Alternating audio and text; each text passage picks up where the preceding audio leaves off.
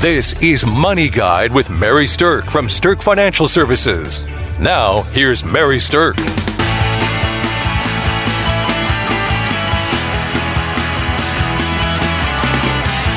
I want to talk about managing your portfolio because I think it's really important for people to educate themselves about what goes into actually managing a portfolio. There's a lot of people out there who like to do it themselves, which I think is fabulous. And um, there's people who like to do some of it themselves, and, and then there's people who like to do none of it themselves. But they're often curious about well, what actually goes into this. So um, we're going to take some time to uh, go over kind of the critical pieces today of what it takes to manage a portfolio. So, the first thing that anybody needs to do when they are looking at an investment portfolio is you have to define how much risk you're willing to take. And that's called your risk tolerance level. So, Kelsey, tell us a little bit about what a risk tolerance level is. A risk tolerance level, uh, you can usually find a questionnaire of some kind online or um, in books and things like that that talk about investing, but it'll help you define how much risk you're wanting to take in a portfolio. So, someone who is conservative in their views of investing is going to have a much different allocation than somebody who's aggressive. Uh, would take in their investing. And a lot of times it's going to be the difference between how much stock they have in their portfolio versus how many, how much exposure to the bond market that they have. Um, that's usually where most of the definition comes from in the portfolio, depending on your risk level. But there's some other things that can play into that as well. Right. So if you're going to lose sleep at night, if you lose any money, then you're definitely going to be more on the conservative side. But if you're kind of the, hey, roll the dice, let's kind of see what this happens, that's more on the aggressive side. And a lot of people fall right in the middle. They're willing to take some risk, but they're not necessarily willing to be super aggressive. And we call that moderate. So you can use a risk tolerance quiz um, that you can find on the internet. You can find it through a financial office like ours, um, or you know, uh, kind of just delve into your own personal feelings about risk. But understanding how much risk is going to go into your portfolio is absolutely step one in managing a portfolio.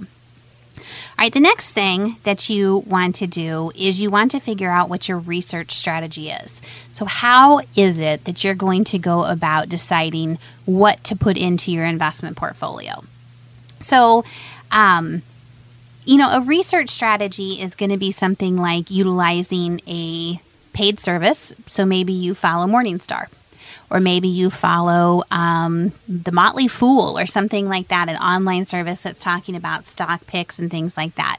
But when you're when you're developing a research strategy, the most important thing for you to be aware of is you want to look for unbiased data.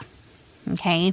A lot of the paid services are not necessarily unbiased if they're recommending single stocks here and there because um, they may or may not own that stock themselves, and then they're influencing people to buy and sell it, which can influence the value of that person's own portfolio. So you have to be a little careful about some of those paid services about whether or not there's some bias or not inside their advice.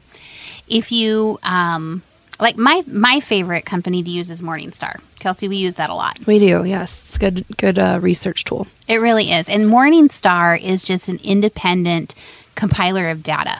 So they don't have their own funds, they don't have their own um, you know bias because they just compile data and report data. So that's one of the reasons that I like using them for research. So once you have figured out the tools that you're going to use for research, the third step is to determine what is it that you want to be invested in. Okay, there's going to be a number of different ways that you can go with this. You can use stocks or bonds. You can use mutual funds. You can use alternatives. So, you know, there's a lot of different things out there that you can do.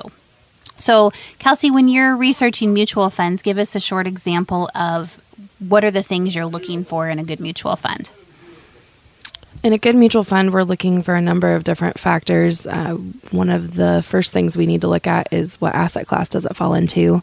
Um, all mutual funds are going to have some kind of uh, focus or goal. And it might be very sector specific, um, such as it might be all real estate or it might be all oil companies inside of it. Um, others are going to be more um, general, but like a broad based, like a broad based. You mm-hmm. can get in an allocation fund that might have a little bit of everything, and it might be an allocation fund that's geared toward more conservative or aggressive. So, first thing I would do is look at the asset class to see, you know, what kind of a fund is this, and then after that, you start looking at there's data after data after data available on these funds. Um, but a good a good starting point would be a percent rank within category, which is a fancy way to say how is it competing against its its peer group. Is it above average or is it below average? Exactly. So um, that's a pretty good. Uh, uh, number to look at and it'll help you get an idea of, of everybody doing this exact same thing. There might be, you know, 200 or there might be 15,000 doing the same thing. How how is it doing against the that peer group? All right, so let's dig into that for a second. So let's use large company mutual funds as an example. Um, there are, let's say, 2,500 different mutual funds out there that might fall in the large company growth area. And all of those mutual funds are investing in large growth companies, which means there's kind of a select group of stocks that they're investing in. But they're all kind of investing in the same pool, right? They're all kind of doing the same thing. Yeah, exactly. so you got 25 different 2500 different choices all investing in a similar pool of stocks. So how do you know which one's good and which ones are not so good? How do you know which of the mutual funds are doing a better job with the timing of their buying and selling the different stocks that are available? Well, you know that by using one of those research tools like Morningstar. So Kelsey was mentioning this percent rank within category. And I think that's actually a really important tool. So the way that works is if there's 2,500 large company growth funds, then theoretically, about half of them are above average and about half of them are below average. And whatever that middle one is, is average, right? Correct. Okay.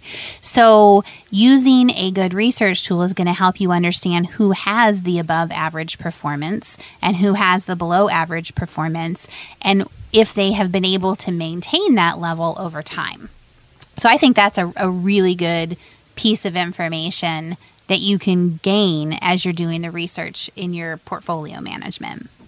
All right, so that gives you kind of a little bit of an understanding about how to look at mutual funds. Let's talk about um, stocks, though. Stocks are a totally different animal than a mutual fund is.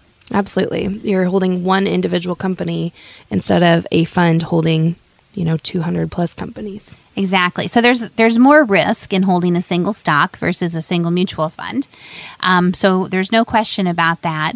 But the old investment axiom goes with higher risk comes the potential for higher rewards. So there's good reason that people like to buy individual stocks because, you know, maybe you'll hit a home run with them. or maybe it'll go bankrupt. We're going to hope for the home run, but you know, you never know what's going to happen there. So, when you're researching your stocks, there's a different set of criteria that you want to look at from a stock research perspective. So, the the stock side of things, um, you really want to develop your own handful of criteria that matters to you. So maybe you're looking at the PE ratios, maybe you're looking at the dividend histories, maybe you're going so far as to look at the balance sheets of the company, the P&L of the company, the cash position of the company. Maybe you're looking at their forward projections, maybe you're looking at past quarterly earnings, things like that. But your your stock research should have a, a set group of criteria that you're looking at for all stocks if you're going to manage your own portfolio. Um, one of the things that's out there that you can look at is what other analysts are saying. So you can you can look to see number one how many analysts are actually tracking a stock, and then whether or not they're giving it a buy or a hold or a sell criteria, which is kind of helpful. And a lot of times they'll also set a price target, which is what they think that stock is likely to grow to, and that price target is a good thing for you to consider uh, whether or not you want to buy into the stock and when you might want to sell it. So, those are some things to think about. Let's talk about alternatives for a minute. There is um, another asset class that is called alternatives. It's different than stocks and bonds. Um, in fact, we um, are going to be having an advanced investment strategy seminar on June the 14th. And we're going to be talking about things that are beyond traditional stocks and bonds. So go to our website, sterkfinancialservices.com, if you'd like to sign up for the advanced investment seminar. And we're going to be talking about some of the different types of alternatives out there. So, Kelsey, tell us a little bit about alternatives. Mary, alternatives are this whole different way of investing. So there's most people are familiar with stocks and bonds, either owning an, a company or lending money to a company through the bond um, route. Alternatives take this entirely different approach, and they are investing in a lot of the same types of companies and things like that, but they're doing it in a different way that usually um, allows them to have a completely independent performance separate from stocks and bonds. Uh, stocks and bonds tend to have an inverse relationship not always, but more commonly. Meaning that if the stock market goes down, frequently the bonds go up, or if the stock market's going up, frequently the bonds aren't doing as well. That's exactly. an inverse relationship.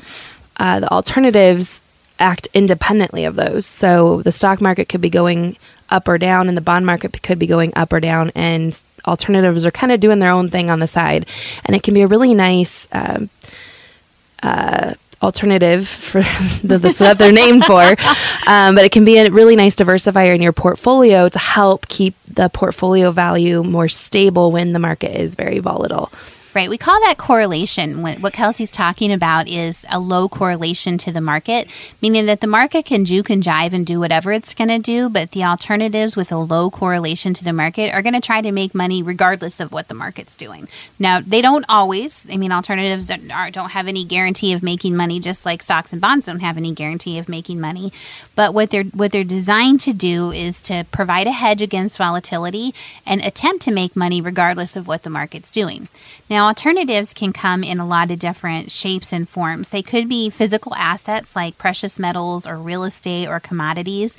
It could be currencies. It could be managed futures. They're they're very much their own animal, and they're they're definitely more sophisticated than what a stock or a bond is. Which is why we're having a seminar to talk about all these things that are a little bit different.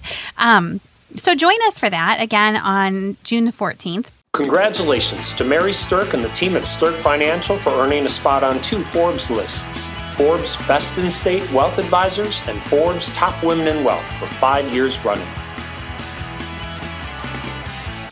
We're going to go ahead and talk now a little bit about what are some of the problems that can happen when you're managing your own portfolio. And I think that the absolute biggest challenge that people have when they're managing a portfolio comes down to one word emotion. So, human emotion creates the biggest drops in value in portfolio management more than anything else. In fact, there's some interesting statistics. Kelsey, tell us about those statistics. Sure.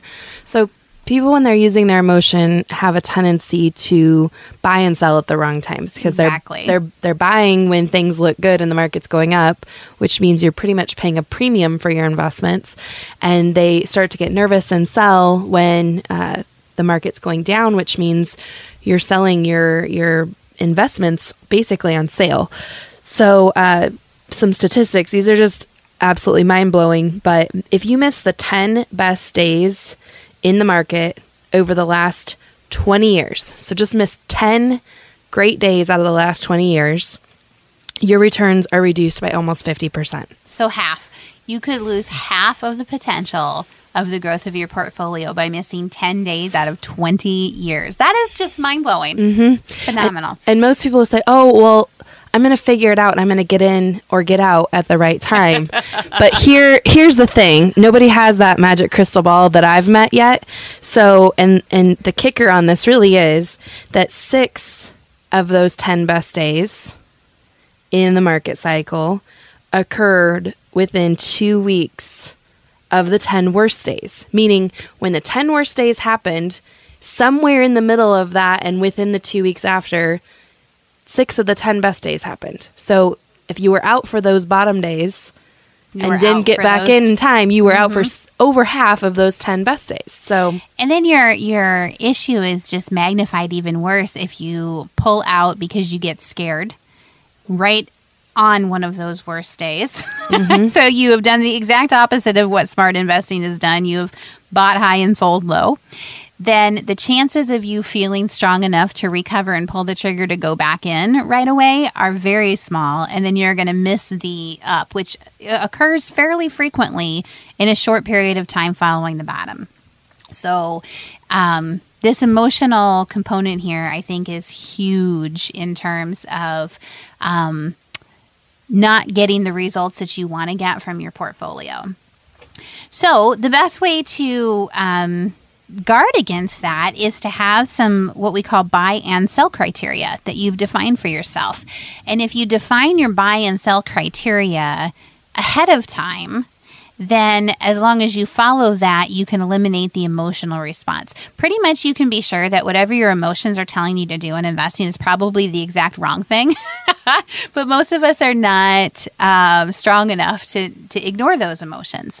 Now, if you've set out some specific buy or sell criteria for yourself ahead of time, and you determine that these is this is how you're going to trade, no matter what that market's doing, these are your parameters, then you can, to some degree, divorce yourself from that emotion and protect yourself from making a poor choice in the heat of the moment.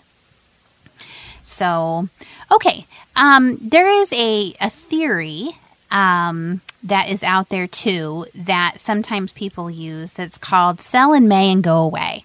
And it's a theory that a lot of do it yourselfers like to follow. Sell in May and go away follows the idea that um, a lot of returns happen in the first five months of the year. And then we have a summertime slump where there's not a lot of activity, there's a flatness to the market. And then we follow that up with um, oftentimes the worst month of the year is October. And so a lot of times people will sell in May and go away, and then they come back into the market mid to late October or November. Okay. So there's a there's a very prevalent theory out there in do-it-yourselfers that that's a smart pattern for investing. But the research actually shows, and this is according to Oppenheimer, the research shows that since 1926, the sell in May and go away theory has actually reduced returns since 1926 by 76%. Oh my goodness. That's three three quarters of your return gone just by following that strategy. Right. And it's a strategy that sounds smart, but really isn't. And the reason that it's not is because you miss the extremes. You miss the best days, you miss the spikes, you miss things like that.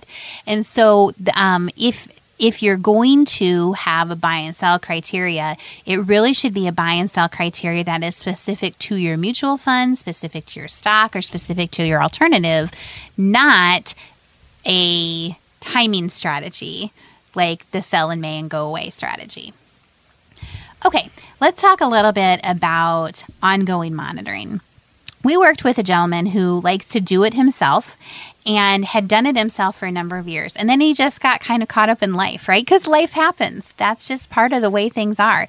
Things that sparked our interest sometimes no longer hold our interest, or something happens within your family and you start spending more time thinking about other things. So this person had um, gotten kind of caught up in life. And even though he'd done a great job of managing his portfolio, um, he no longer was really doing any level of ongoing monitoring of it.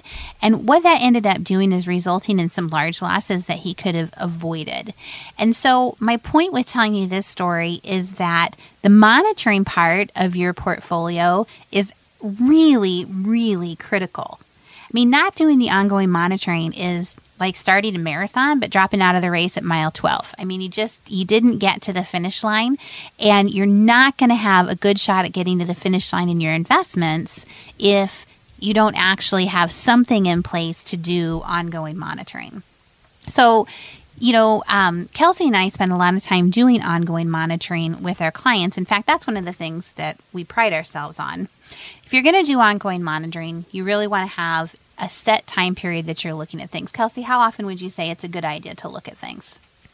We look at things quarterly. Uh, if you do too much more often than that, it, it can become a, a little excessive mm-hmm. uh, because investments usually are meant to buy into and hold for at least a, certain amount of time, and, and, it's not necessarily day trading activity uh, that we like to participate in. So quarterly, uh, semi-annually, you know, some people uh, look at their and monitor their 401ks only annually. That might be okay as long as you know the monitoring that you're doing is thorough. Um, But there's a lot of different strategies, but I think quarterly is kind of a good time frame.